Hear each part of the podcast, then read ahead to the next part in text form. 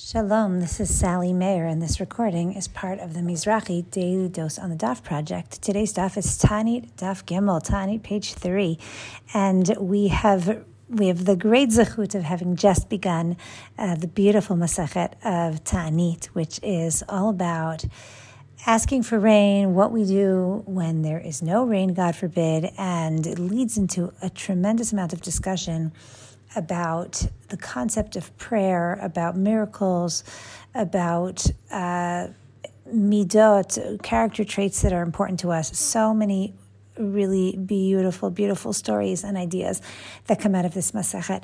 On our daf, the Gemara refers to the story of Eliyahu Hanavi, uh, who says to Achav that he is declaring a drought. He swears that. Uh, that there will be no tal umatar unless I say.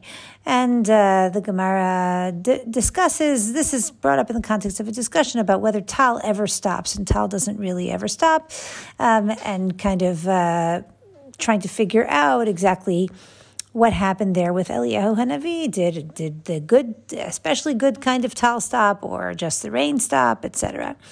But this Gemara on Daf Gimel is brought up actually on Daf Bet by Tosfot as a question on something the Gemara said yesterday. The Gemara said yesterday that there are three keys. Rabbi Yochanan said that there are three keys that are in the hands of Hashem that were never given, that are not given to a messenger, that Hashem deals with himself, so to speak. And they are the keys of rain, and the keys of childbirth, and the keys of uh, reviving the dead. And Tosfot uh, says over there, wait a second, but what about Eliyahu? Um, and uh, what about Elisha and Eliyahu bringing people back to life? Aren't these things? Uh, in our story, Eliyahu stops the rain, right, and and uh, the rain comes back afterwards, and uh, and and uh, and Tchiat also the revival of the dead also happens uh, at the hands of Eliyahu and Elisha. So, what's going on? Um, and Rashi doesn't actually ask this question, but ask this question, but he he answers it, and you can tell he had the question in mind because he says.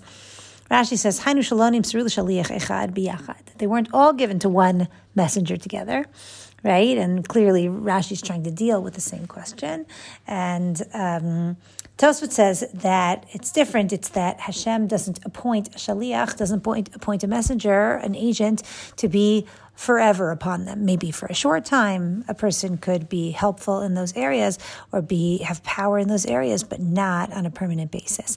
Um, and I think that that this this whole discussion of the things that are in the hands of God, uh, the things that are in the hands of Hashem, that uh, that opens this Masechet really is actually part of the theme of the entire Masechet.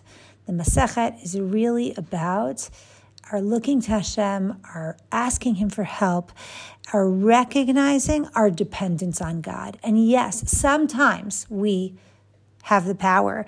Uh, we we feel we have the power to do certain things, and we and we use our our our kochot, our, our, uh, our energy, and our abilities to accomplish great things in our lives, please God. But the, ultimately, Hashem is the one in charge. Hashem is the one in charge of the rain and of childbirth and of life death itself. Uh, and I think that the opening of this Masachet really sets the tone for this, uh, this entire tractate uh, to teach us and for us to be open to those messages about dependence and vulnerability, uh, which we see all over Masachet Tanit.